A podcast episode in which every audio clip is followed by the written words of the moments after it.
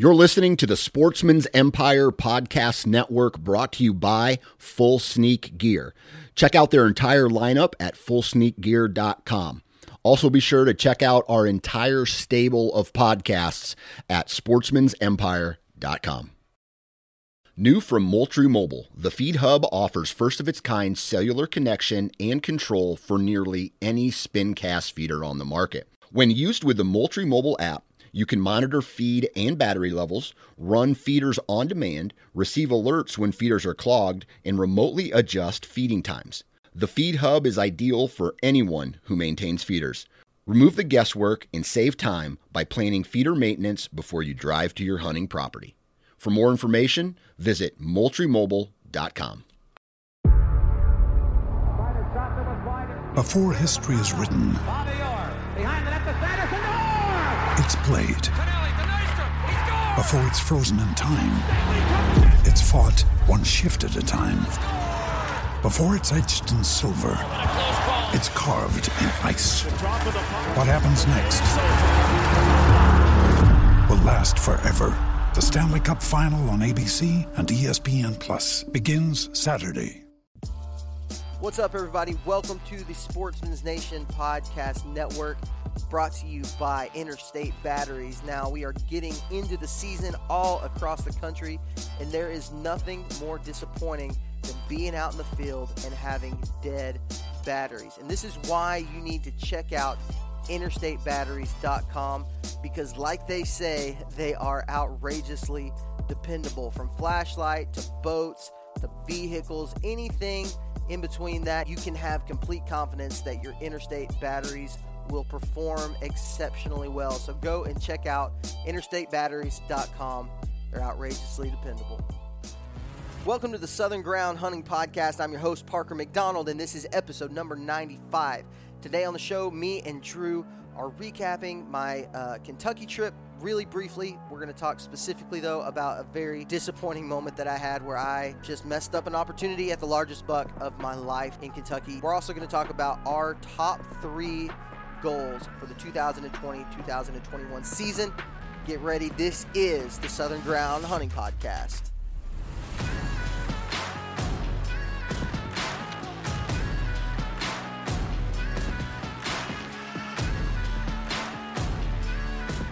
All right, everybody, welcome back to the Southern Ground Hunting Podcast. Uh, I am here with my buddy Drew Robbins. Drew, how's it going? What's up, Parker? Man, just uh, you know, living living this hot, humid Alabama summer life, and just dreaming for deer season.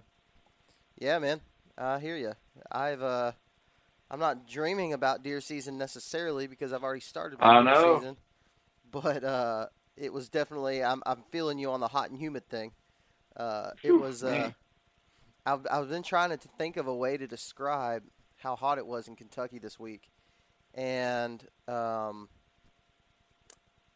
the only thing I can think is like so I used to go on this uh, on this hunt out in Texas. It was a uh, it was a hunt on, on this on this ranch, and uh, it was a ram hunt. We used to do it like I did, I did it three times I think, and uh, it was called the hotter hotter than hell ram hunt, and it was in July. It was in July, and the thing is, is it's not it's not saying hell like a like a like a curse word, but Yeah, it's more literally like yeah, just hotter than hell. And that's how it Yeah. felt in Kentucky this week. It was just so stinking hot and humid yeah. and uh, it was rough, dude. I'm not gonna lie. it's it's uh it's type two fun for sure. It's it's fun Yeah. it's funner to talk about. However, this this one will not be nearly as fun to talk about, and we'll get into that here in just a minute.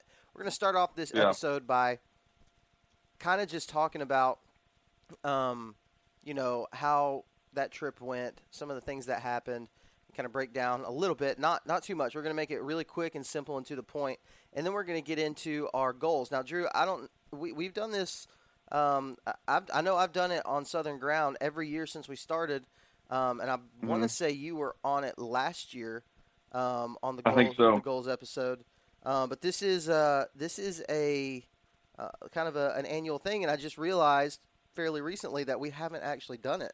We haven't done the goals episode yeah. before season starts, and so we need to really do this one. And to make it tactics based, um, I, would like to talk about some of our goals that we have, and then really start to break down how we plan to achieve those goals, Drew. And I think uh, I think both you and I have both learned a lot from our experiences last year and in the off oh, yeah. season, and uh, and really just working on um, fine tuning some of those things to maybe help us achieve those goals. And I and I imagine that the people who are listening to this have probably been in the same boat at some point, um, trying to figure out how you are going to achieve the goals that you have set, and and also making realistic goals.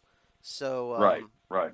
So before we get into that, though, I want to talk about um, Kentucky, and as I mentioned, it was it was really really freaking hot. like it was so hot. And this year, unlike years in the past, um, I had a full suitcase of scree gear. And um, I was a little bit nervous, man. I'll be honest with you, because when you think hot and humid weather, you don't. The, the thing that doesn't come to your mind is merino wool. Like that's just right. not the thing that you're like, oh man, that'll be perfect for Kentucky early season. Yeah. But dude, I am telling you, it was awesome. I had the uh, the new 150 uh, merino short sleeve, and yeah. that was by far my favorite piece of gear on the trip for sure. Um, uh, with the exception of permethrin, uh, the 150 merino short sleeve was yeah. the most important thing that I took. And um, uh, the cool thing is, is so I have like two sleeves of tattoos, right? So um, it almost adds a breakup, like a long sleeve camo pattern already on my arm, so I can wear that short sleeve and feel pretty concealed and not feel like uh, not feel like I'm you know my arms are sticking out or anything. I think we kind of tend to overthink that stuff, anyways. But dude, I'm telling you, that short sleeve merino is money. It was awesome, and I sweated like crazy, like a gallon of sweat yeah. every single time I would walk in and out of the woods you just sweat. You just drip in sweat. When you walk in at two o'clock in the afternoon in uh, in early September, it, you're just bound to get sweaty. But uh, the thing that I, I realized about this stuff is that it didn't stink um, after a little mm-hmm. while. You know, obviously, I stunk. I did not smell well.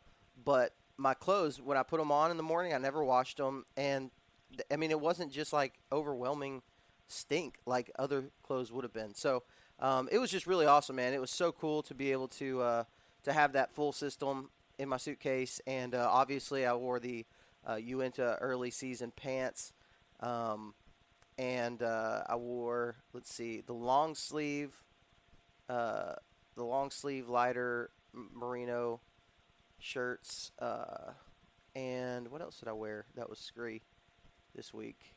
Oh, I wore the Wasatch um, yeah, man. Don't was... sleep on that one. Mm-hmm. That's that's that's awesome. especially for guys that like long sleeves because of ticks and and different stuff like that. Yeah. Man, I've I've I've actually gone scouting in that, and I came back and um, it, it does a great job of lifting the sweat off you too. I mean, yeah. it's it's it's it's solid. It's good stuff, man. I like over and over I have people ask me, you know, is it really as good as as you say it is? And I'm like, man, like honestly, it's it's really good stuff. Like the early for yeah. early season in the South. I mean, you got to be you got to be really specific. And I've done this trip now three years in a row, and um, it's hot every single time. I mean, it's just going to be inevitable. It's going to be hot. And uh, last year I had a little bit of scree stuff, but not much.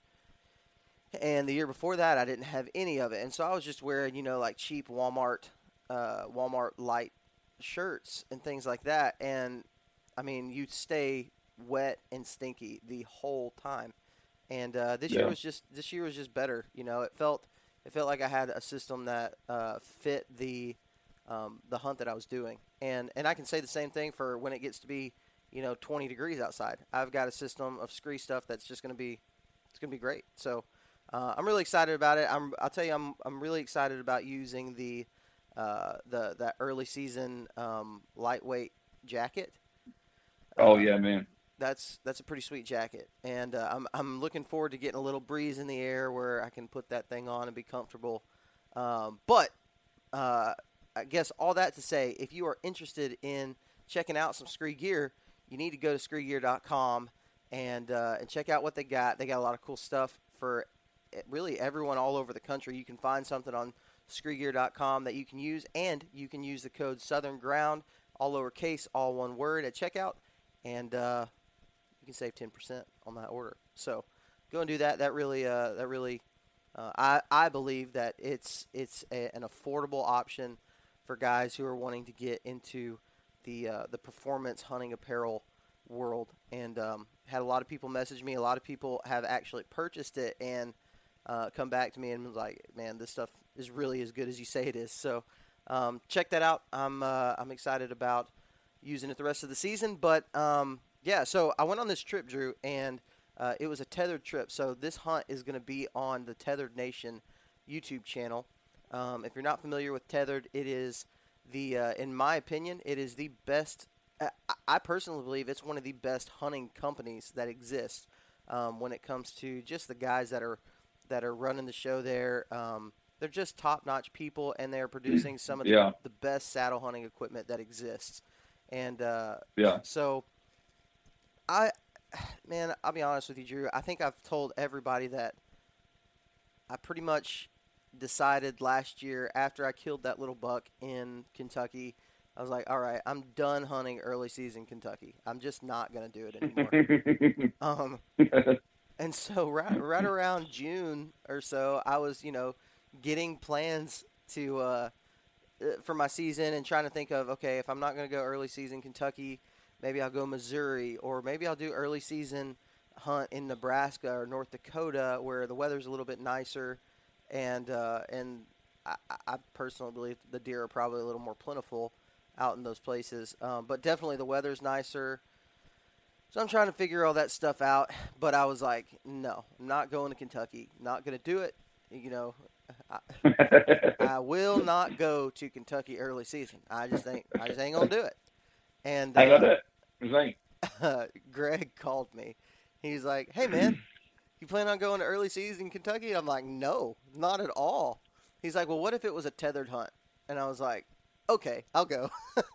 okay, So- okay. I'll All go. right. Uh, so this this hunt's gonna be all. It's gonna be on the the tethered YouTube channel this weekend. This uh, this upcoming weekend. And um, oh, so it'll be it'll be pretty cool. It it was a it was a pretty. I'll be honest with you, man. It, it was pretty uneventful, and so uh, that's why I'm kind of going to make the story of it pretty quick. Um, like I said, it was it was hot, dude. Like it was so stinking Yeah. hot, and uh, and there was a boatload of people. Like Really? when I say boatload, I mean like a legitimate boatload. Like there were boats out there that were carrying lots of people. Um, there was one truck, a a bunch of guys from Ohio, and they had like a trailer full. It looked like a Cabela's trailer, dude. It was like full of tree stands, and they went and they hung tree stands on every freaking corner of the place, and there was like six of them. And uh, you know, I use my kayak a lot, so so their pressure didn't really bother me much. But from what I have heard from a whole lot of people, they were like they they were not scared to walk in on people. If they had a stand in there, they were going to go hunt that stand. It didn't matter if it was 30 yards away from you, they were going to hunt it because they that's just how they were doing stuff. Which is public land, you know. I mean, that's it's It is. It is. part of it. I don't understand people like that. Uh, I, I have a story. I do have a story about it though that um, was kind of frustrating. Uh, not with not with that guy, but but ano- not with that group, but another another guy.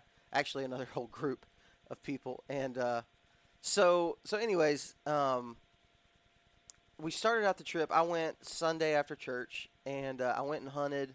I just walked in. I, I got there at like five o'clock, and so I didn't have a whole lot of time. So I literally walked like 300 yards where I could glass an entire bean field, a huge bean field. Um, and part of the part of the tree lines of this bean field were uh, really close to the water in some of the areas that I like to hunt on this place. And so um, I could see that whole that whole bean field, and so I just climbed up in a tree. The wind was bad for that spot. I wasn't really expecting to kill a deer. I would if one walked out, but I wasn't really expecting it. And so, uh, about I don't know six o'clock or so, I saw a doe's head pop up out of the green field, and I was like, oh, that's cool. And she was, you know, about hundred yards off. She just fed her way around, and um, she had, I think she had two little fawns with her, and eventually something spooked her, and she she ran off. And then I looked over, right on the tree line of an area that I like to hunt, um, that I have had a lot of good encounters with deer in the past. I see this very big buck walk out. Or, and I don't know if he actually walked out or if he was bedded down in the beans somewhere and just popped his head up. But he's a really solid deer. And uh, and I was like, well, cool. That's that's the area where I'm gonna be gonna be spending a lot of time at. And uh, and that was pretty much it. But I was pretty encouraged, man. I mean, you go out there and just sit somewhere and see, you know, several deer. That was that was cool. I was like, okay, they're definitely going to be in the beans, and uh, and so I started kind of making a game plan after that. Um, it Yeah. was you know it was it was cool. I was staying with uh, some guys that were on last week's podcast. Uh, Ricky Bullard, who has been an, a a guest on the episode during turkey season, Spencer Ford, who is uh, just an absolutely impressive deer hunter, and then uh, uh, a guy named Ray, who was turned out to be one of the nicest guys in the entire world. Ray is like he is a uh, just a really really good dude. Um, they're all from Florida, and they're all they all kill a lot of deer in Florida. So I figured that they would have no problem getting on deer in Kentucky. And uh, and it was it was it was fun, man. We had a good camp. But the next day, I went in and hunted a creek crossing that was pretty awesome. And uh, that creek crossing had, I mean, a million tracks in it. It was crazy. Some Yeah. big, giant buck tracks. You know, wider than your wider than your hand. Um, so I was I was pretty pumped up. Didn't see any deer that morning, which was very surprising. But that evening, or no, so the, I, actually that's a lie. I went in and walked into a, a little spot. Um, after I got done hunting that morning, I walked a little bit further and I actually had a doe running right at me, and I got full draw on her on the ground, and all she had to do was clear a tree, and I was going to get a like a 10, 10 step shot at her. Um, Oh, and, sweet. And she she put her head on the. She was running like she was running at me, and then she kind of slowed down to a walk. She put her head right on the other side of that tree and caught my wind and blew out of there. So that kind of stunk. But I was like, hey, cool. I almost had a shot. I got full draw on day one, so that's pretty sweet. That evening, I go back to the spot where that doe was at, and she was on a trail that had a big, a big, huge buck track on it. And I'm gonna try to make this really fast, but I had some guys uh, get dropped off on a boat. Um, they were just scouting, and uh, they got dropped off on a boat. They walked in on me while I was setting up that afternoon, about 2:30 or so, and uh, that was kind of frustrating. But I was like, eh, you know, it's early. Well, come to find out later in the week, uh, I ran into some guys from their group, and I was like, "Are y'all the guys that walked in on me?" Because they were talking about boat stuff. I was like, "Did y'all walk in on me on this spot?" And they were like, "No, but that was my brother." The, the one of the guys was like, "That was my brother," and somebody else in their group, and he was like, "Did you kill that buck that was that was bedded up, 50 yards behind you?" And I said, "No." They said, "Well, they saw a drop tine deer that was bedded 50 yards right before they got to you," and uh, they said he just kind of trotted off, and so they figured you. They said you were hunting right on his trail out into the beans from what it looked like where he was bedded up at. So they figured you killed him. I was like, nope, did not kill a drop Nope. tine buck. Uh, but it made me, it, it, you know, that was one of those things. It was very disappointing, and I was already in a pretty bad mood, and we'll get to that here in just a minute. But I was already, I was already pretty rough off in my in my mental state at that point. So when they told me that, I was like, really, a drop tine buck, 15 yard, 50 yards behind me, whatever, you know, it can't get much worse. Yeah. So fast forward, fast forward really to Wednesday. Um, the pressure kind of lightened up a little bit on Wednesday, um, and I knew that usually on this trip during that part of the week, Wednesday is the Wednesday's the time, man. Like the pressure's Yeah. died down a little bit. The deer start getting a little more comfortable. They get on their feet a little bit more. And so I went into this spot Wednesday morning. I didn't see a lot of deer after, you know, I really didn't see many deer at all the whole trip, but I hadn't seen a ton of deer at this point. And so I, I was like, you know what? I'm going to go um, right off the water. There are some really steep drop offs um, that go into creek bottoms. So it's it's kind of like like imagine, you know, a steep a steep bank on either side of your uh, on either side of a river. Imagine this this really steep bank, and then where it kind of turns in in inland and goes to like a creek bottom. Yeah. Does that make sense? Like a big creek system Yeah. off of the river. And so I Yeah. was, I, I, I'd always said to myself, like, I really think a lot of these really big bucks are bedding on the sides of those really steep drop offs that are um, looking over the river. And they're pretty steep, man. They're pretty tall and pretty steep. Um, nothing like what we have out here, but for Kentucky, it's it's a pretty pretty steep Yeah. area. And so um, I, I'd always thought, man, that's where those. I know a lot of those big bucks are bedding in those areas. And so I was like, I'm just gonna throw a sit at one in the morning. Usually, there's not a lot of not a lot of uh, movement during the morning, so I'll just throw a sit at one and see if one does it. So I, I kind of break this down just to uh, just to kind of explain it because I, my setup was really good and um, the wind that day was going to shift completely from the out of the out of the uh, out of the east, and it hadn't really done that all week. It had mostly been, coming out of the south, southwest, something like that. But this wind was going to come just shift completely out of the east. Round eight o'clock, it was going to be just due east, and um, uh, I was throwing this sit at this area, and I'd been looking at. It. I've looked at this spot for three years. Um, you know, and not really. I, I'm not Yeah. going to say I wasn't expecting to see anything, but I was just kind of like, you know, just throwing a stab at it. Um, but I thought, you know, the way I, I set right, um, right on the tightest point of this steep. So you got the river, and then you've got like a really thick CRP field, and I was in the tightest, the tightest point of the ridge, so that I would be able to see most deer that traveled through there. And uh, man, I Yeah. got in there, and there was trails, you know, a pretty good trail, and then a really faint trail that split off of the really good trail. And I was like, you know, maybe that is a big buck or a buck coming off of the main trail, the main deer trail, and coming to bed somewhere right here. And it was thick, man, ultra thick, super stinking thick. Um, you couldn't see a lot, not as much as I was expecting. So I was like, um, you know, uh, once I got there, it was dark. It was early in the morning. It was a blind sit, and once I got there, I was like, man, Yeah. it's going to be hard for me to see anything. Um, but I mean, you know as well as I do, big bucks like thick. That's just that's just Yeah. a, it needs to be a, a hard and fast rule most of the time. I mean, it's it's a pretty pretty typical thing to see a buck in the thickest areas. And so I was like, you know, I'll just I'll set up right here. I've got a little opening where I can shoot through. Um, if a buck comes and side hills that, go into his bed, then I'll be there. Well, sure enough, man. At nine o'clock, I didn't see a deer, and I was I was kind of getting down. You know, it's midweek, midway through the trip. I hadn't seen a lot of deer, and uh, man, nine thirty rolls around, and I, I catch movement, kind of to my, I guess I'm sitting in my saddle, kind of to my, uh, I guess around seven o'clock, eight o'clock. Um, so Mhm. off of my left side, which is my strong side, I catch movement. And at this point, you know, I'm going to shoot a doe if a doe walks out. Um, I- I'm Yeah. pretty much like a doe or a, a, a substantial buck, like a, a good buck, because I'm going back in November. So, um, Right. so I wasn't just going to shoot any buck, but I definitely would shoot a doe.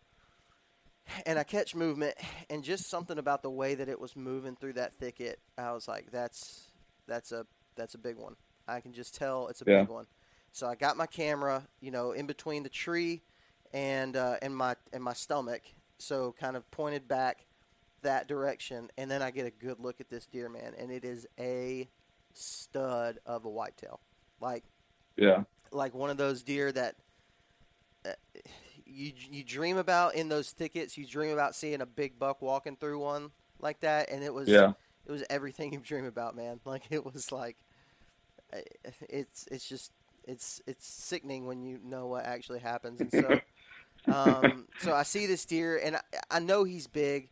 I don't know how big because I'm trying not to focus on that, but I know he's a shooter and he's got velvet hanging off of his of his antlers. So he's rubbed it off, and it's like perfectly hanging off of his antlers.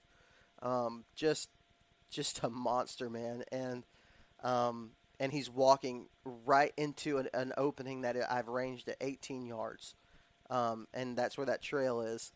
And uh, Yeah. if, if he goes much past it, he could he could catch my wind unless my thermals started going back uphill off of the river. So he was basically between me and the river, and the direction of the wind was going to be that direction, but the thermals should Yeah. be rising. So I didn't really want to take the chance of him hitting that spot because I had a little bit bigger opening um, around my. Let's see, it would have been right at like my s- five o'clock or so, which is a pretty easy shot in the saddle when you kind of pivot Yeah. backwards. And so he gets into this opening man at 18 yards, and I shoot, and uh, I- I thought, you know, this is a I have a I have a perfect shot. I mean, he was he was you know like slowly walking through that that hole, but it was 18 yards. Like he's unaware of my presence, has no idea that I'm even there, and he's he's he's just. I mean, I beat him. You know, it's one of those things like when, Yeah. you, when you beat a mature deer and you know it. Like this was one of those. Yeah. I beat him in in the game, um, but a small, very insignificant vine um, that I that I, I I still don't know necessarily. I don't know how I hit it um, because it, I did not think that it was in my in my window at all. Um, Yeah. but you just when when you're in that moment and you you're making quick decisions, um, you don't. I didn't really have a lot of time to just like focus, you know, and take my time because it was there was Yeah. no there was no time. I didn't have any time to take. Once he hit that hole, I had to you know be ready, and so I drew back before he hit the hole, and you know settled my my 20 yard pin, and pulled it off, man. And I just knew. I knew by the sound uh, it cracked, you know, like a like a shoulder crack or a bone crack. But I just knew Mhm. by the sound that I didn't hit this deer, and I knew by his reaction. Uh, I had a little bit of hope that I'm that I may have hit him, but just by his reaction, I was like, mm, I'm pretty sure it was a miss. And so, I uh, he he ran. He kind of trotted off back the way he came, and then he stopped and was just looking around like he didn't know what happened, and uh, and just walked away. I mean, he wasn't spooked at all. He never blew. He wasn't really concerned for his safety. I don't think it didn't seem that way, anyways. Um, and so when he did that, I was just like, man, I know I miss. I just I just messed up my opportunity, and uh, I went back and watched the footage. And when I watched the footage at the at the cabin, my heart just sank, man. Yeah. I, and it's still there. It's my heart right now Oh, is yeah. kind of like down into my gut somewhere. Um, Yeah. and you know, reliving the story and and telling retelling the story, it's just kind of it's a bummer, man. I've, I've put three years into this place, into this same place, going back year after year, and just just hoping for this this opportunity that I got. Really, my first sit, my first evening sit in Kentucky, I uh, I got a shot off on a on a really nice buck, and I missed him. And uh, you always replay those, and you're like, I'm just going to do it different next time, and then it happens again, and on a more impressive buck. And uh, I mean, this was the biggest deer I've ever had a an opportunity at, and man, it just it just stunk. And I threw I threw three more sits at him, you know, around that same area. Um, you know, trying to depend on the wind, um, trying to predict where he might move through to go in bed. You know, doing basically the same thing that Yeah. late late morning bedding, and uh, never got on him again. I, I got on his tracks. You know, I knew I knew where he was where he was living at and kind of his his territory, but I just I never could get on that buck again. And uh, and I, I threw a lot of sits. You know, I was hoping to kill a doe on this trip, but really it was it's hard to kill a doe. And, and a lot of people don't understand this, but we talked to Nathan Nathan Killen, um, Yeah. and, and he talks he talked about this too. Like you're not hunting uh, when you're hunting a mature buck, you're not hunting deer. You're hunting a, a Right. completely different animal, and so I was hunting that mature buck, and uh, and so I wasn't seeing deer because I wasn't seeing the mature Yeah. buck. I wasn't seeing deer because I'm not in areas where probably a lot of does are gonna frequent. They're gonna be close to the the soybean fields, and I wasn't even I wasn't even close to the soybean fields at this point when I'm hunting him. Um, but anyways, man, I just it, it is a, a very unfortunate story, and uh, I've probably yeah, it sucks, man. It does. I, I'm. I'll tell you this, Drew. I'm happy for that opportunity. Um, yeah, of course. It helps me know that I'm that I'm doing something right. I mean, I don't think anybody, nobody else in our group got a shot at a mature deer. Um, yeah. And I want to well, say, it, it, go ahead. It it also sounds like there's a ton of pressure up there this year, and um, but and then also one of the things I thought was really interesting because I actually texted you, um, and was uh, asking if you were sitting on beans, and and you said no, and um, that that that you were sitting that uh, you, you're sitting that out of the way spot, which is where normally you know thick stuff equals big bucks normally, you Yeah. know, and um, I also thought it was interesting too that you said he, he, he was using that faint trail. Um, and I was listening to a podcast and uh, I think it was Joe um, um, Redmeister was talking about how he places his cameras on the faint trails and not the major creek crossing because he's finding that those bigger bucks are using those faint trails. So I mean, dude, you you put it all together and had an opportunity. And this is public land, so you don't you don't get to cut shooting lanes, you know. And you you were there, and you know the the the consolation prize, I guess, if there is one, is that you can you can say I beat him. I beat him. Now I didn't take him home, but I beat him. Yeah, yeah, and I, I've tried to look at it that way. Uh, it's hard to say Yeah. that you beat him when he's still he's still running around the woods. He's not thinking about you like you're thinking about him. You know, it's it's like uh, No, no. um, he No. doesn't have a video of you on his phone that he gets to look at. You know, all the time.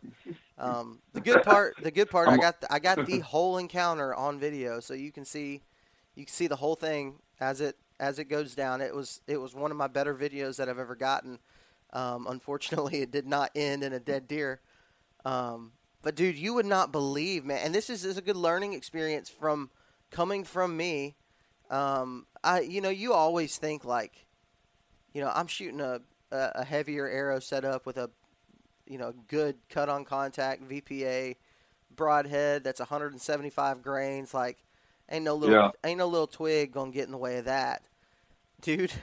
If you watch the video and and if you're listening to this, you'll be able to watch the video um, at the latest, like Saturday, probably. And uh, it- you, it, I'll slow it down on it, but you can see I'm not using lighted nocks this year because I wanted to. I didn't want to mess up my FOC, and so I'm not using those. Um, I'm using the Zinger Zinger fletches, and so um, it, it, it's tough to make out the the arrow, but you can see when it hits that twig or that vine. I mean, it sends that joker on a curve ball, and the Yeah. arrow that was once headed straight for that deer's vitals, it ends up curving all the way to the right and hitting probably like five foot behind the deer's tail. I That's mean, crazy. it wasn't even close to that deer once it hit that thing. And it, when you think about it, when you think about how fast your arrow is spinning, and it hits something that, I mean, if it doesn't take much to throw an arrow, just hmm r- sail it right. I mean, way far away. I could never find the arrow because I, I couldn't see that all that what I saw. I couldn't see it on my little tiny three inch LCD screen. Um, Yeah. you know that was on my camera so i never actually found my arrow because i never hunted that same exact spot again because i just didn't figure it would be super beneficial because of the way the wind was blowing on different days so i never found my arrow um, because it wasn't even close to where i was looking at it it was Yeah. it was probably 20 feet away you know from from where i was looking at it crazy, man. and uh, I'd like to say I would do things differently. I just I don't know what I could have done different. I No, I mean, I mean, there's, there's that, and that's the frustrating thing, you know, too, is that you're like, man, I, I did everything right. Just, uh, you know, uh, a a vine that I didn't see because it, you know, it's it's just it sucks, but you know, you take it, learn from it, and um, you know, there's there's a lot of guys like me that, you know, was was living vicariously through you and your Instagram story because we weren't in in Kentucky, so you you at least had the opportunity, man. Yeah, the opportunity was was definitely there. Um, I ended up not killing a deer. I got walked in on one day by some old guy that uh, I was. I want, I want to give sh- shout out to uh, a guy named Garrett Clark from Michigan. Um, Garrett killed his first DIY public land out of state buck, and uh, I met Garrett Garrett last year. He had brought his kayak, and uh, I, think he had watched some of some of my videos and figured out where I was at, which apparently wasn't very hard. And uh, and we got to talking one day. He ended up spooking a pretty nice buck over to me on opening day, and uh, I learned that afterwards. But anyways, I met. Uh, he was pulling up to the the ice machine. Um, what day was that? Thursday, I guess. And he had killed a buck, and uh, I was I was super jacked for him. He ended up killing this deer in a uh, in a very very overlooked spot, and I'm not going to give away too much information, um, just because it, it could give it away uh, where this area is, and I don't want to do that to uh, for for his future and for you know other people who may know about this little area. Um, but it was literally 30 yards off of a road, like literally like 30, Yeah. 30 yards. There's just a wore out trail, and the deer can see basically three points of access from a highway, a main road, and another area where like a, another parking area, and these deer just bed down right there. I have passed these deer on my kayak multiple times and seen their eyes, but just thought, "Ah, I'm not going to go and hunt in there. That's just too close to everything. Um, well, Garrett, Garrett did not feel that way. He ended up watching a buck uh, one day cross the road and go into this little spot, and uh, went in and hunted it the next evening, I guess, and saw 13 deer uh, 13 does, I think. I believe he, he he might this might be wrong, but it was somewhere around this. He saw 13 does and three bucks. Ended up killing a really good buck in there, and uh, it was it was super cool. And so I was like, well, heck, I'm just going to go kill a doe in there. He left. He went went you know back to Michigan, and he left. And I was like, I'm going to go kill a doe in this area because I know exactly where they bed because I see their eyes with my with my flashlight every time I'm kayaking this stinking river. And uh, so I go in there, and this this dude comes in and parks literally right there, and was just gonna walk in and set up with his bright red truck right there. And uh, and I whistle at him, and I finally get his attention, and he he gets kind of mad, throws his climber in the back of his truck, makes a lot of noise, and slams his door. Oh boy, drives like 40 yards, goes in the woods like 40 yards uh, further, and um, yeah. So that's people ask me why I kayak so much, especially in Kentucky where you really don't have to. And uh, I'm gonna tell you that's the reason why. I don't want to deal with that stuff. Every- everybody I know that hunts this place on this opening weekend, everybody has the same stories. Like, yeah, this guy walked in and just was sitting down on the ground 30 yards away from me, wouldn't leave. And I'm like, man, I ain't trying to deal with that. I don't deal with that with my kayak usually. Like, so that's why I do it. Um, but yeah, it was pretty much in a nutshell. That was the trip, man. Um, kind of, uh, kind of disappointing. Grateful for the opportunity. Uh, I've watched that video on my phone about 250 to 300 times at this point. Um, Yeah. Of course, that's just today. So, uh, but yeah. It was uh, it was rough, man. It was a it was a rough rough trip, but I- guess the right thing to say is I'm grateful for the opportunity that I had at him, and uh, and that Yeah. so so moving along, Drew. Um, I guess you know my first goal for this season uh, was you know to to really focus on on that on hunting mature animals, and Yeah. um and, and going into those setups where maybe I'm not going to see a lot of deer, but I will see if I do see a deer. You know, hopefully it will be the right deer.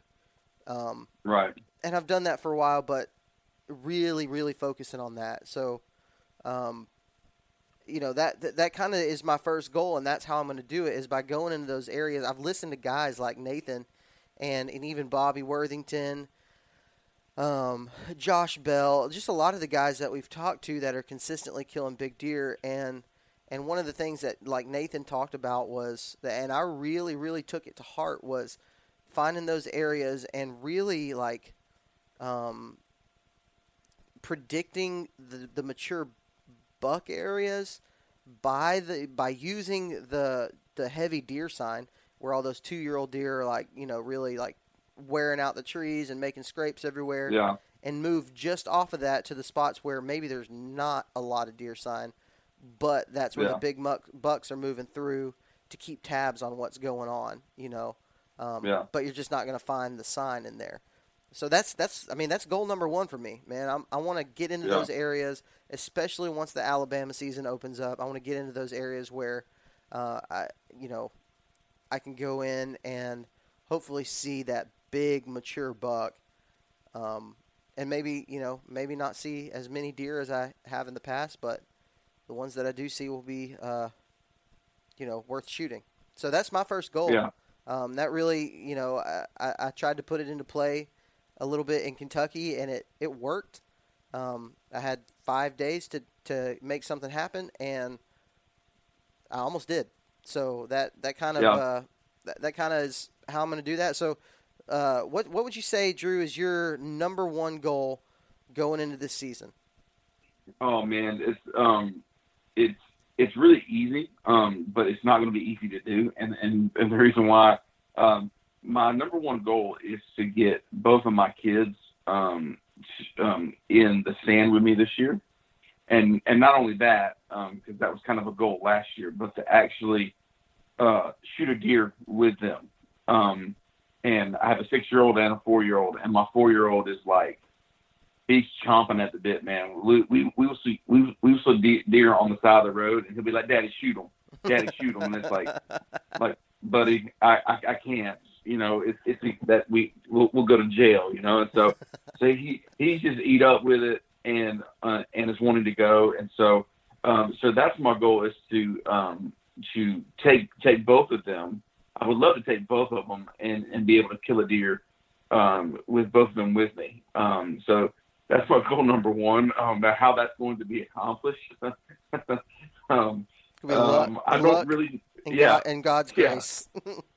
Yes, yes, because we I took them last year and um took I took both of them different times last year, and they were you know they they would shoot their BB gun and um, little man would look through the binoculars wrong and then be like I see it there, and it's like well not anymore you know and so um so so that's my number one goal is just to get them introduced to it especially while while he's really excited about it yeah, you know, and really kind of kind of get that that fire going. Um, bought him a, I bought him a um, uh, a bow from um, Walmart. You know, just one of those red old school, you know, just uh, long bows basically, and he's just eat up with it, man. So we're we're gonna try that this year. So that, that's goal number one. that's cool, man. And and uh, we haven't really talked about this much, but I think we can now. Uh, you're no longer going to be a father of two. That's correct. Yeah, Yeah, yeah. Um, no, yeah, and we we're, we're, expecting baby number three in February, and um, it works out just right, uh, right after hunting season. Uh, She is that's our expected due date, like February third, and so um, it works out well for for that. Um, and I'd love to say I planned it, but we didn't plan any of this really, and so um, um, so so yeah, we're we're we're expecting a baby girl in um, the first of February, so we're we're excited about that. So, um, kind of kind of one of those deer seasons where, um, it, uh, you know, the next two are probably going to be a little bit different, you know, but that's all right. Yeah, it'll be worth it in the long run, man. Oh yeah, man. It really will. All right, Yeah. so so that so that's my number one, Parker. What's your what's your number two?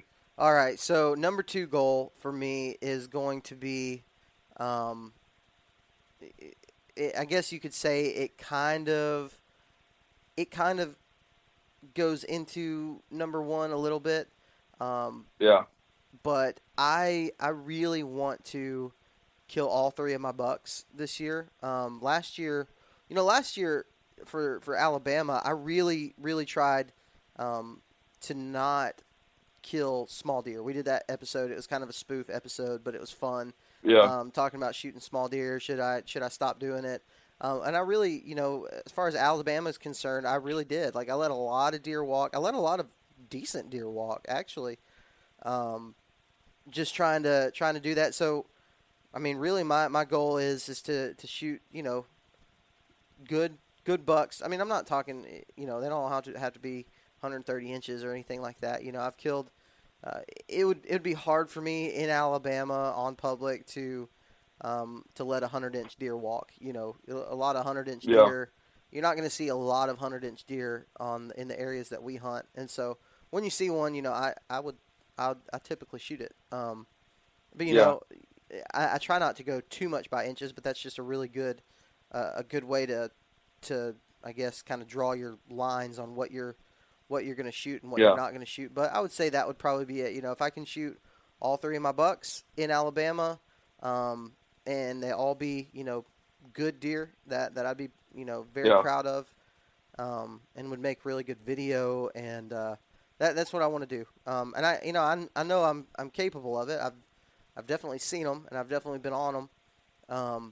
But that is that is a, a pretty important thing and and you know I, I'm not gonna I, I'm definitely not the guy that, that's gonna shame people for killing small deer No. at all. Like Yeah. I think it's awesome. Um, and sometimes, Yeah. man, sometimes I just like, man, I want to do it. I'm gonna freaking send it Yeah. on a spike. Uh, Yeah, well, let- let- let's just like let's just make it a pact, like to the rest of the hunting world too. Like, don't shame people for killing illegal deer. Yeah, You know, yeah, like just just just don't do it. But it's keyboard warriors. yeah. It is. I mean, and and I'll be honest with you, maybe that's why I feel this way because there's times, man, when I would be more than more than happy in, with myself for shooting a forky or a six point or something like that. Like, there's times when I'm just like, man, Yeah. I, I want to shoot that thing, and I know I'd be so happy with it. Um, but you know, I'm really trying to challenge myself in in this way uh, to be, you know, to to I guess uh, evolve for myself, evolve as Yeah. a evolve as a deer hunter, and and always trying to better myself. I've killed some good bucks in the past, and um, I want to keep being able to do that. And and honestly, part of how I'm going to be able to do that is by doing what I talked about in in the in my first goal of you know really trying to key in on um, core areas and key in on you know the things the things that I know. We've talked about this a lot. I think we did a, an episode. It was called like ditches, military crests, and something I can't remember. It was last Yeah. deer season. Um, but I'm talking about a lot of the terrain features and, and like hard transitions that I'm finding. X marks the spot with uh, um, Matt Powell was a really Mhm. really good episode for um, for that. Like taking those things that you that you know are true, uh, like taking all those common denominators of where you've seen big deer or, or where you've where you've had encounters or been successful in in killing a mature deer uh, and taking those common denominators and really just devoting all your time to those areas and uh, again Yeah. you may not see as many big deer but when you do see or you may not see as many deer in general but when you do see one maybe it'll be um, you know a, a bigger deer that that uh, that you can shoot but um, that's that's that's for me that's gonna be number two man is uh, you know I, I got you're kind of making me feel bad because I didn't really um, prepare much for as far as like taking kids out obviously I'm I'm gonna do that as soon as I can um, you're you're a terrible father, Parker. You're a terrible father. I'm trying. I'm trying not to be. My daughter, she is so No, she's so girly, and she loves it. She really does. Like she likes to go, and I'll take Yeah. her out. But she's not like it's not like uh, it's not like your son is. You know, she's No, she well, wants to go. She talks about it. Uh, if I ask her if she wants to go squirrel hunting or something, she's like, "Yes, I want to go." Um, but at the same time, I don't. I don't have anywhere like you do.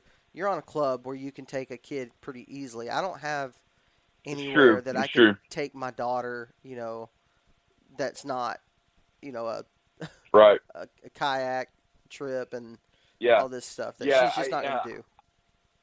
I probably should have prefaced number one by, I'm, you know, we're, I'm, I'm probably not going to take my four year old, uh, you know, we're not going to go brush busting on Alabama public lands, um, with him, um, just because that's just, just in my opinion, that that's not the best way to introduce them to the sport. Um, and and and if you grew up doing that, that's that's awesome. But I'm I'm I'm wanting to create a hunger and a desire in him for the outdoors, and um and, and so that's that's what I'm that's what that's what I'm going to do, and that's why I got on the club, um, is is to take him um, and Yeah. ha- let him have a good experience. And so Yeah. that's you know, there's there's that. Now my my number two is very similar to yours, because I mean, I think it's everybody's goal every year to kill a deer. You know what I'm saying? So Mhm. like, I didn't want to I didn't want to get on the goals episode and be like, well, one of my goals is to kill a deer. Well, that's why we have deer season. You know, Like,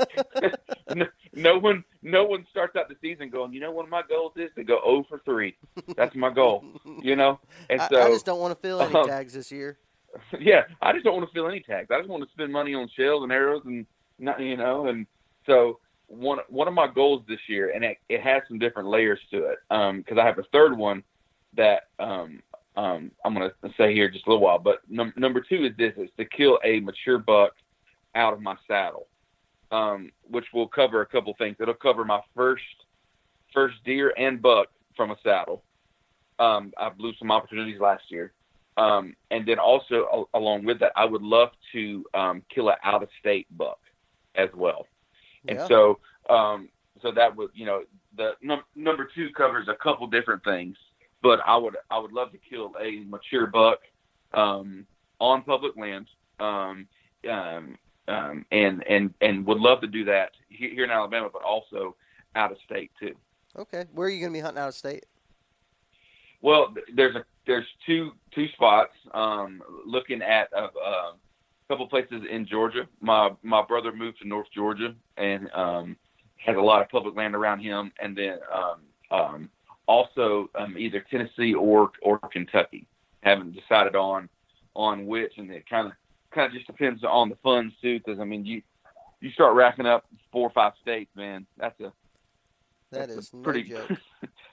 it's it's it's a lot of money, and It's, especially uh, with a third one It's a chunk of change. on the way. Yeah, and so I'm, but you know, also looking at um, um, like with with Georgia, there there's a lot of opportunities there. Like Georgia's Yeah. actually a really good tag because you can you kill bucks, does, bears, and turkeys.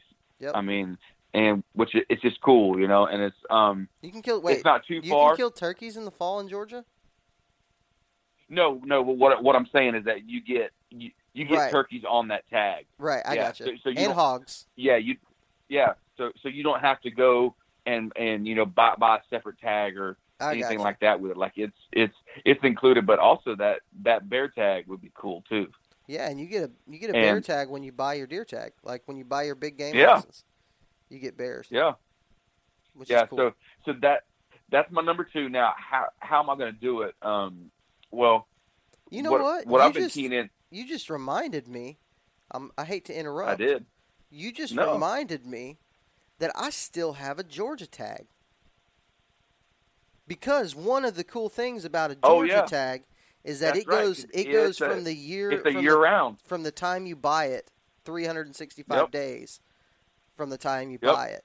Well, hot dang. yeah I hadn't even thought I I've known this. I just haven't even thought about it.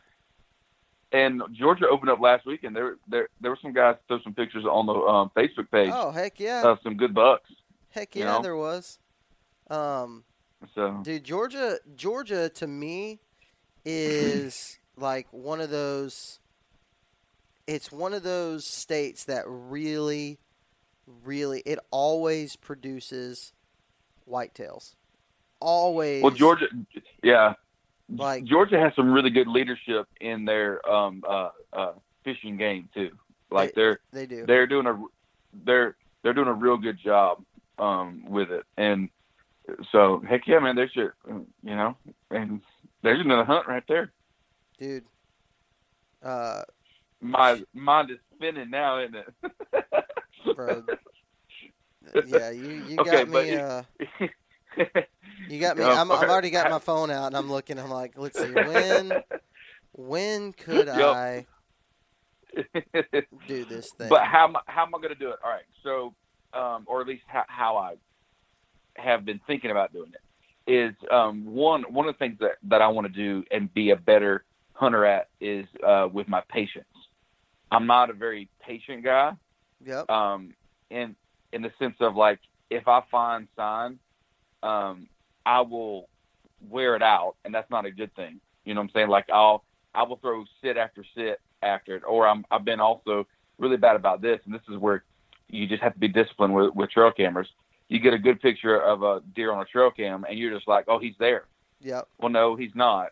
You know, and and in the past seasons, I've been I've been guilty of that, and so being patient, knowing knowing um, um took a lot from you know the uh, Bobby Worthington um, episodes Yeah. just being patient, but also it seems like now, ever since I listened to those episodes, every time I look at a topo map, the first thing that my mind or my, my eye goes to it's a funnel, Yeah. you know, and so um, so really concentrating on hunting those this year and um, kind of kind of upping my my odds on that, and, and so Let me re- ask really you being this. patient. Let me ask you this, Yeah. Um, we talk a lot. We talked about this. I mean, we've it's come up in just about every podcast episode since the Bobby Worthington series that we did. Um, uh, talking about funnels and pinch points and and you know, honestly, pretty basic things that he just explained really Mhm. well. Um, Right. has it changed has it changed your viewpoint on like uh, hunting like bedding points you know hill country me and you are both hunting the same type of areas so um, really our Yeah. our our bedding most of the time is going to be hill country bedding which Dan Infalt Yeah. you know has kind of coined and talked about a lot um, Right. which has gone into a lot of my hunting style in the past. Um, has it changed? Has has what what you heard Bobby talk about? Has it changed your outlook on hunting that style of of bedding points and things like that? It yes, and um, but it wasn't just him. Um, just the conversations. I mean, you've had people that we've talked to on on on on the podcast. Um, like I don't know, man. It just seems here um, that we could we could hunt over a bed, and it, we don't have a lot of sightings. Uh, I, I I don't know why. You know. Um, but it, it just seems like bed bed hunting doesn't work necessarily as well here as it does in some other parts of the country.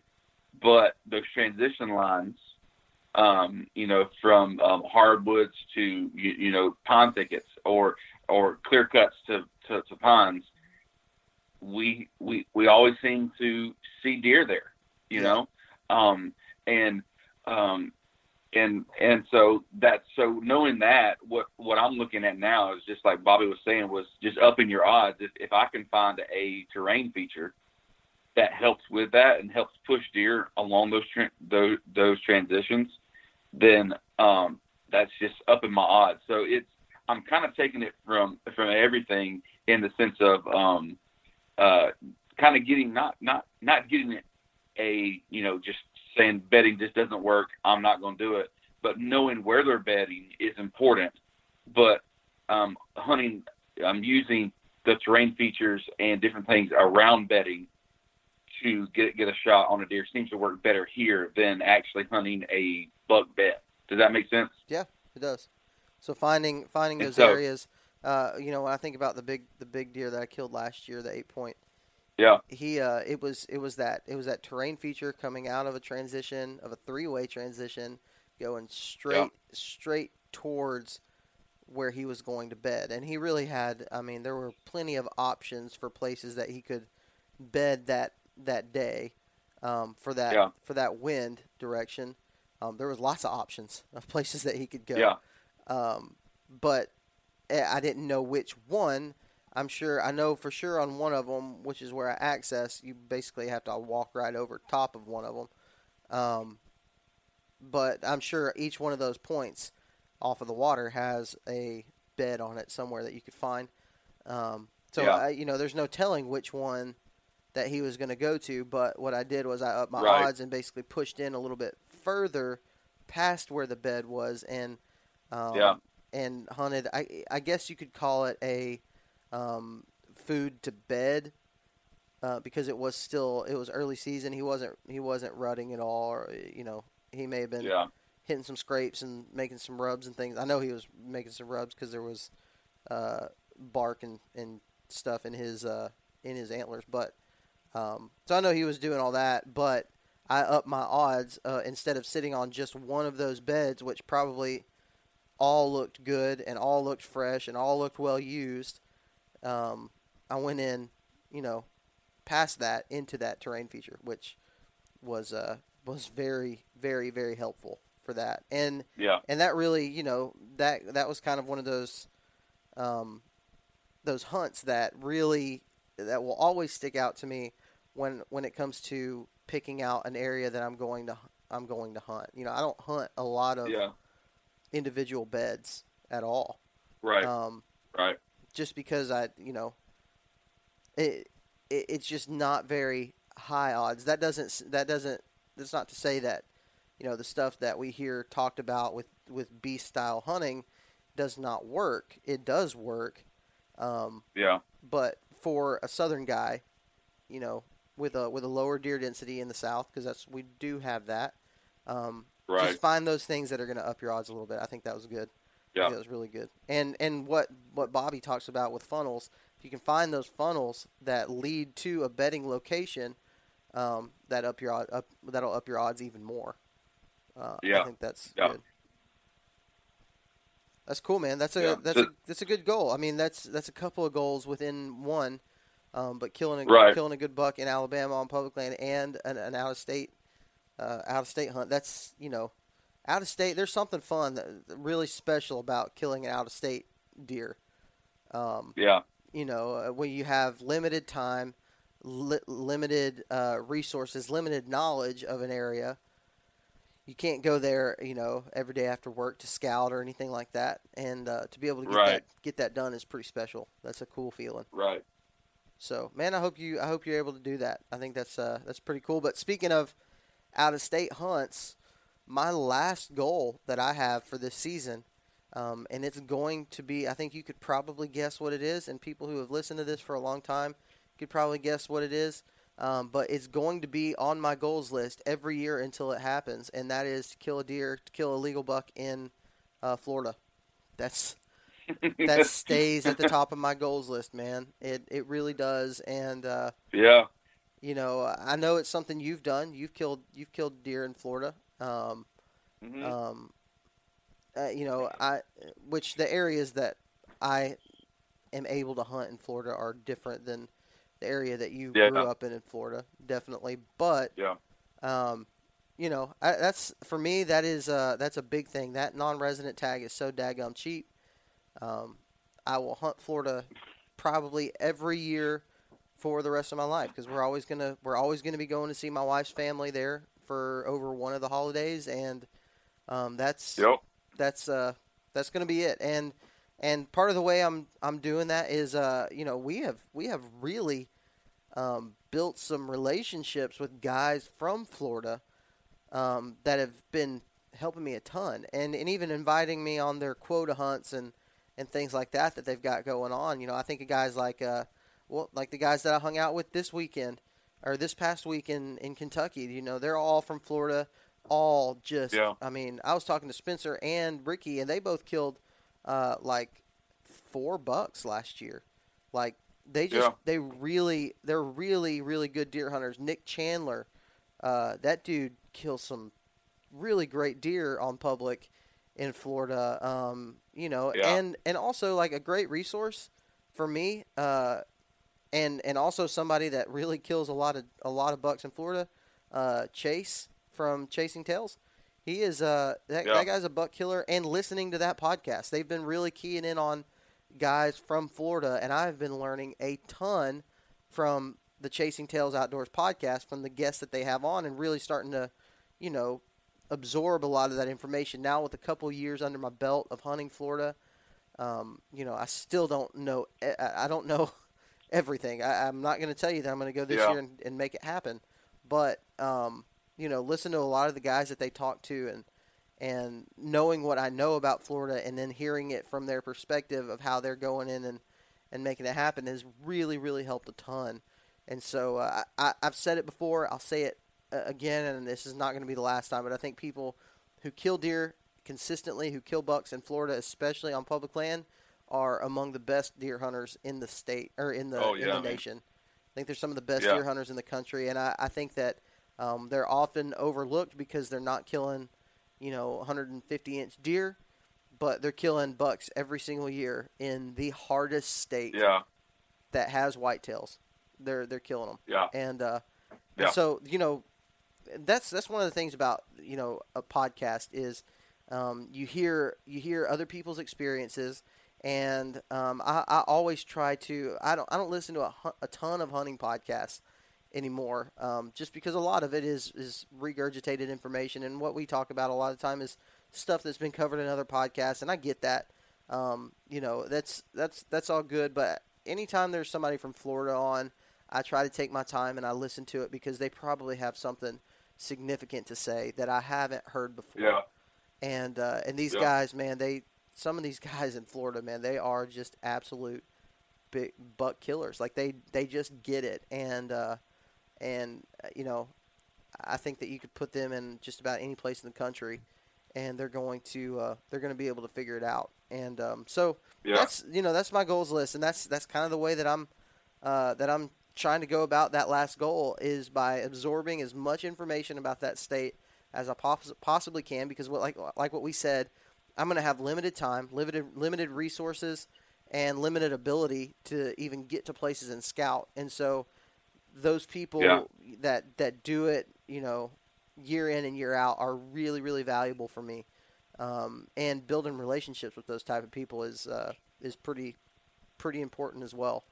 Um, so Yeah. that's gonna be that's gonna be number three, and that's uh that's pretty much my goals list. After after we, we do your number three, I'll I'll do some honorable mentions of just things that I want to do this you. year. So what's what's your third third and final goal, Drew?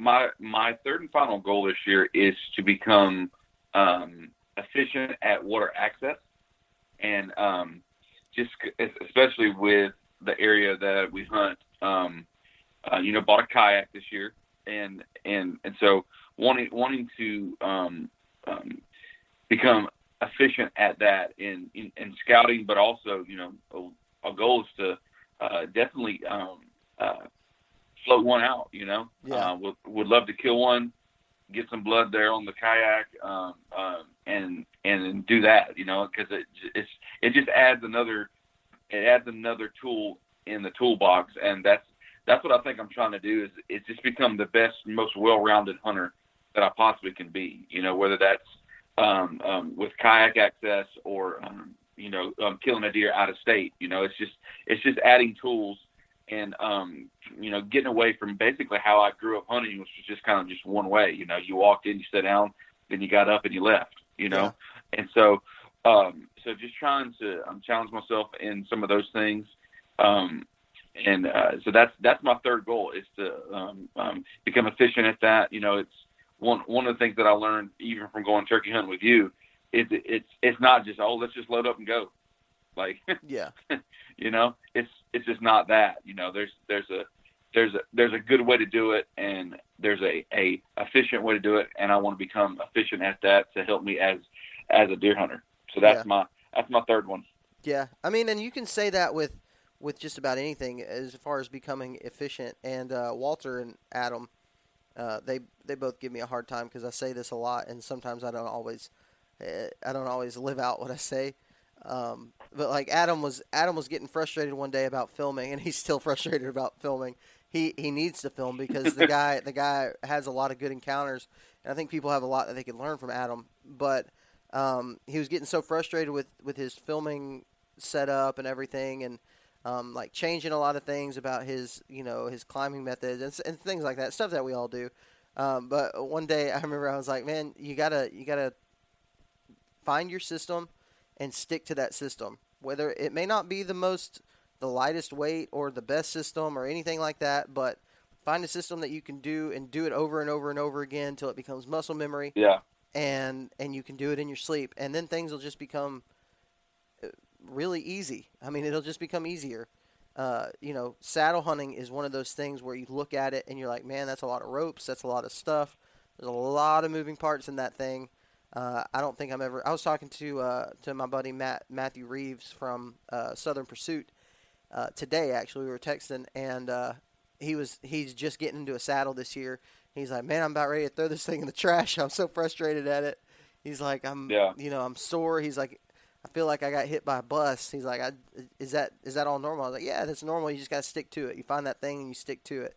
Water access Yeah. for me was one of those things. The first time I did it, that first whole season, dude, was just, it was awesome. Like I shot a lot of deer and it was really cool, but dude, it was not without trial and error. Like, Yeah. uh, yeah. you know everything from when my dad fell in to when the kayak floated off and because i didn't tie it off you know just learning certain things um, learning certain things and, and really getting better at it and learning and Yeah. and adjusting and, and things like that like you start adding a bunch of moving parts into your system and it becomes harder like it really does but um, it's not going to stay that way if you'll if you'll sell out to the system you know saddle hunting's the same way Yeah. bow hunting you tell a, a guy who's hunted with a rifle his whole whole life you start Oh, putting a bow in his hand and uh, immediately there's things he's going to be like I, I hate this thing um, Yeah. because you just have to learn it. You know, bow hunting's a little more mainstream now, but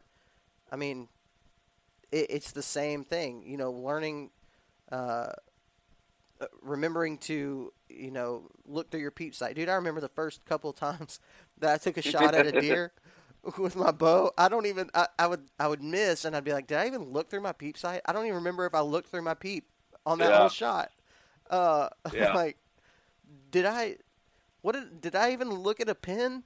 You know, and uh, you start putting a lot of those, a lot of that stuff in, and it, and it can be it can be overwhelming. But again, just find that system, and I think, you know, for Yeah. you, you going with water access, like that's that's one of those things you're just going to have to learn, and you're probably going to mess up, and you're probably going to get frustrated, and it's probably you, you something might fall in the lake. Uh, I remember Blake Blake Eccles, who was uh, the original co-host of the Southern Ground Hunting podcast with me. He's still one of, still one of my greatest friends in the world. Um, I remember the first year we were kayaking, and uh, I actually had shot a doe, and we never recovered her. I made a bad shot. It was my first shot opportunity on a deer uh, using the kayak, and he was like, I remember him saying, "Man, we were loading up and getting ready to go out and, and try to track her," and he's like, "Man, it's just inevitable. One of these days, something's just going to go wrong with this style of hunting." And I was like, "Shut up, Blake."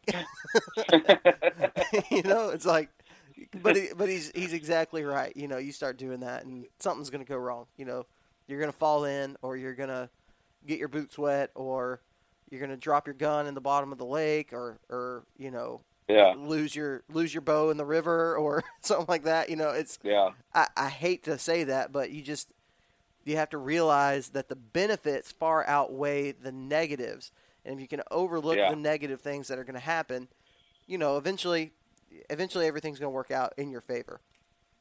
Yeah.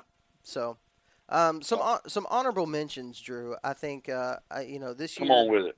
I have I have tried to set up my season to where I am uh, I've got a lot of tags in a lot of states.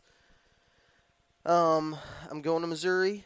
That is an honorable mention. I want to shoot a buck in Missouri. Oh, yeah. Nice. me and Dad are going on a. Uh, it'll be post rut, so right after the rut, probably catch some tail end of the rut, really, um, in Missouri, and uh, I'm super excited about that hunt. We're going to be able to hunt for about four days, four solid days over Thanksgiving break, and uh, uh, you know, our uh, our buddy Carl Kasuth that works for Tethered, he uh, he has uh, invited me to me and my dad to stay in his in his cabin that he has out there in Missouri, and um, Oh, sweet, man. so it's going to be cool. It's going to be really neat. That's a that's a good honorable mention.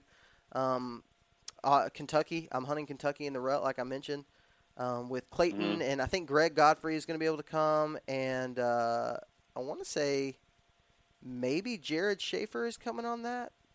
Um, I, I'm not positive. I can't be positive about that, but I'm pretty sure.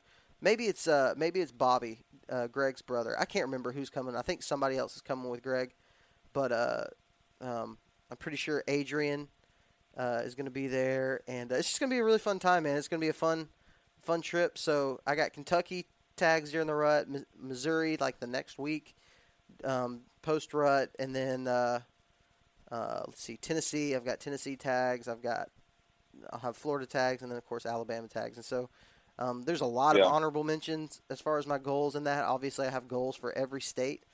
Um, Yeah. But uh, you know, I'm I'm really excited about I'm excited about the season, man. I, I I've got a lot of plans and a lot of hopes and desires, and I'm sure some of those will be utter disappointments. I've already uh, the way I see it right now is like, man, it'd be tough to be as disappointed as, in myself as I am today with what happened Yeah. in Kentucky. So uh, yeah. so hopefully everything will start looking up. Maybe I got that. But I'll tell you this, man. I was told after you shoot a white animal, which I shot that white animal, uh, that white turkey in Tennessee. I was told that the Native Americans, and I, I obviously I don't believe in I don't believe in Native American curses and and stuff like that. Like I, I try to live my life um, believing in Jesus more than I believe in uh, Native American rituals. But they say that it is bad luck for a hunter to kill a white animal.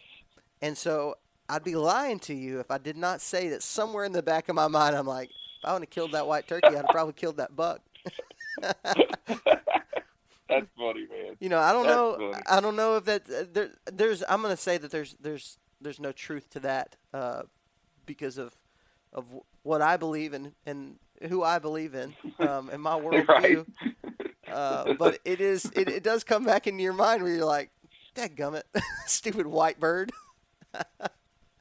But uh, but that's mine, man. So what what you got? Do you have any honorable mentions before we close this thing out? Um, well, it's yeah, it, but it's probably not what you think. Um, I'm going to this year for the first time ever.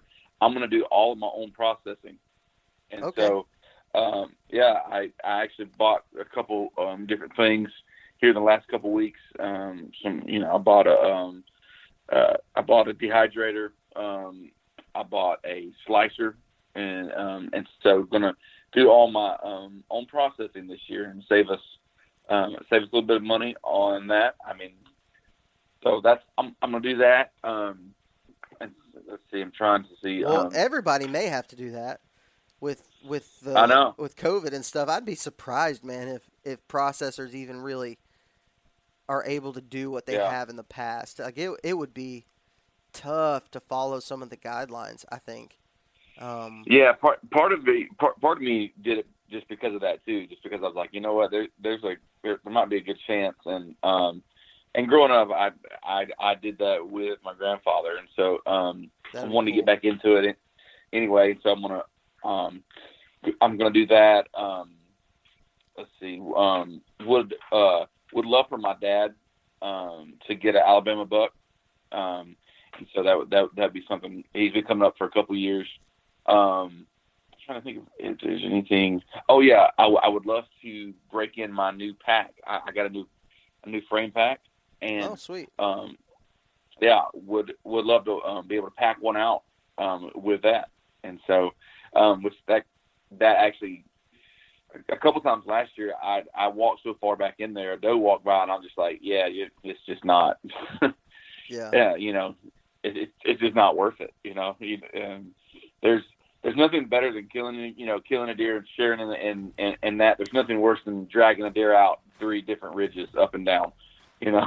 Hey, dude, I'll tell you what, man. Uh, Ricky Ricky Bullard this last weekend, or this last week in Kentucky, he killed a doe. I guess on our first morning, our first morning hunt, he killed a doe out there, and he was way back. He was like super far back, and he ended up he did a he packed it out, and it was a big fat doe Yeah. too, man. And and he packed that joker out, and uh, you know we got to the we got back to the cabin at the same time. Like it, it really didn't slow him down much at all. And uh, he said it like to have killed him getting her out of there, but because he was, I've walked where he walked to, and it's a it's a it takes a minute to get back there. Um, Yeah. But he did Yeah. it, man, and he uh, he man, it was it was pretty cool. You know, I I packed a deer out in Kentucky last year, and uh, it's you know it's fun. Uh, compared to kayaking a deer, though, it's just it really doesn't. Like I would almost be Yeah. willing to drag a deer a lot further, just because the satisfaction of that paddle out with a deer in the front of your boat is pretty freaking fun. Like I just like it. Oh yeah, yeah. You, you, Yeah. It Well, put, and- maybe puts you through a little bit of torture, but it's it's uh it's definitely fun once you get there. Yeah, and and some of some of the water access spots, um, you know, that's definitely going to happen, um, or hopefully, you know, that that'll happen. But also some of the walk-in areas that that I have, um, you know, it's it's it's sure it sure is going to be nice to have a frame pack this year, man. Heck yeah. Well, what what kind of frame pack did you get? And we'll close this thing out. I ended up uh, I ended up getting a Mystery Ranch Pentler, and um and Is and it Pentler or thing. Pintler? Um, it's it's I don't know. pint. I don't know. It, I would say I, I don't I don't know. I guess we'd have to ask the guys from Mystery Ranch. But you Yeah, prob- you but, probably watched I- videos on it and stuff, so I, I haven't. Uh, Yeah, it it was. Um, we can we can just call it useful. That's what we can call it. Yeah. I mean, it's just. I mean, you know, because it's it it it's really nice. I've, I've already tested some stuff on it, and um, it's super solid, man. That's cool. That's really cool, man. Um, Mystery Ranch puts out a good stinking product. Like, there's there's no doubt about it. Um, Yeah. people Now love now Mr. this one Ranch. I can I can tell you it's probably not the best for um for self filming. yeah, just because it, it just just the way that it's laid out, it's it, it it's really not laid out the best for it. I mean, you you can make it work, but um um so that's it's not a um you know it's I mean the the the Eberlestock X2 is really laid out well for self filmers. For sure. Yeah, I I like it. Um, and it you know it does a good job of it does a good job packing the Mhm. animal out. I've done that. It does a good great job of carrying um, saddle hunting gear, sticks, and platform. Um, Yeah. and that's that's something pretty cool. I guess we'll mention, and then we'll be done. Uh, I have been using uh, for the Tennessee Velvet hunt and Kentucky hunt.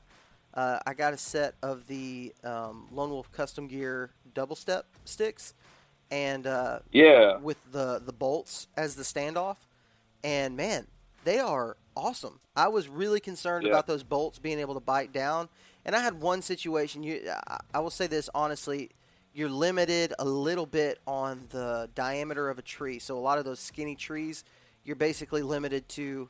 Um, if, if it's wider or if it's uh, skinnier than the bolts are wide, um, Yeah. you, you'll find yourself in a sketchy situation like I did, you know, 20, 21 foot up on my top step.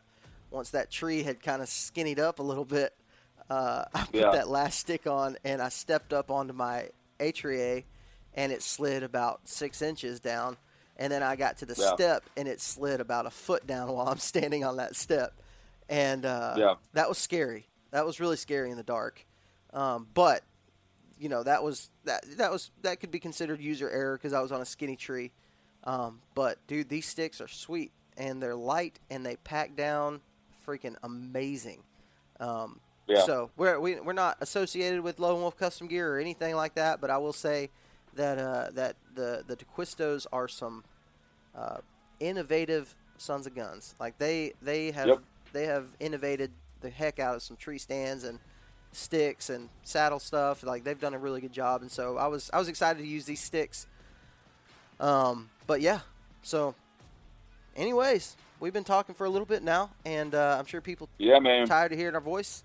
But I hope it helped somebody. Hope it helped you. Uh, you know, if you're trying to develop a, a list of realistic goals, you know these are these are what we're concentrated on, and and uh, this is some of the ways that I I believe that we are going to be able to make those goals happen and make them a reality.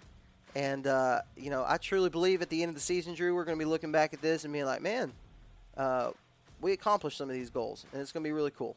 So Yeah, man. maybe It's been a not every year. single one, but you know, that's that's realistic.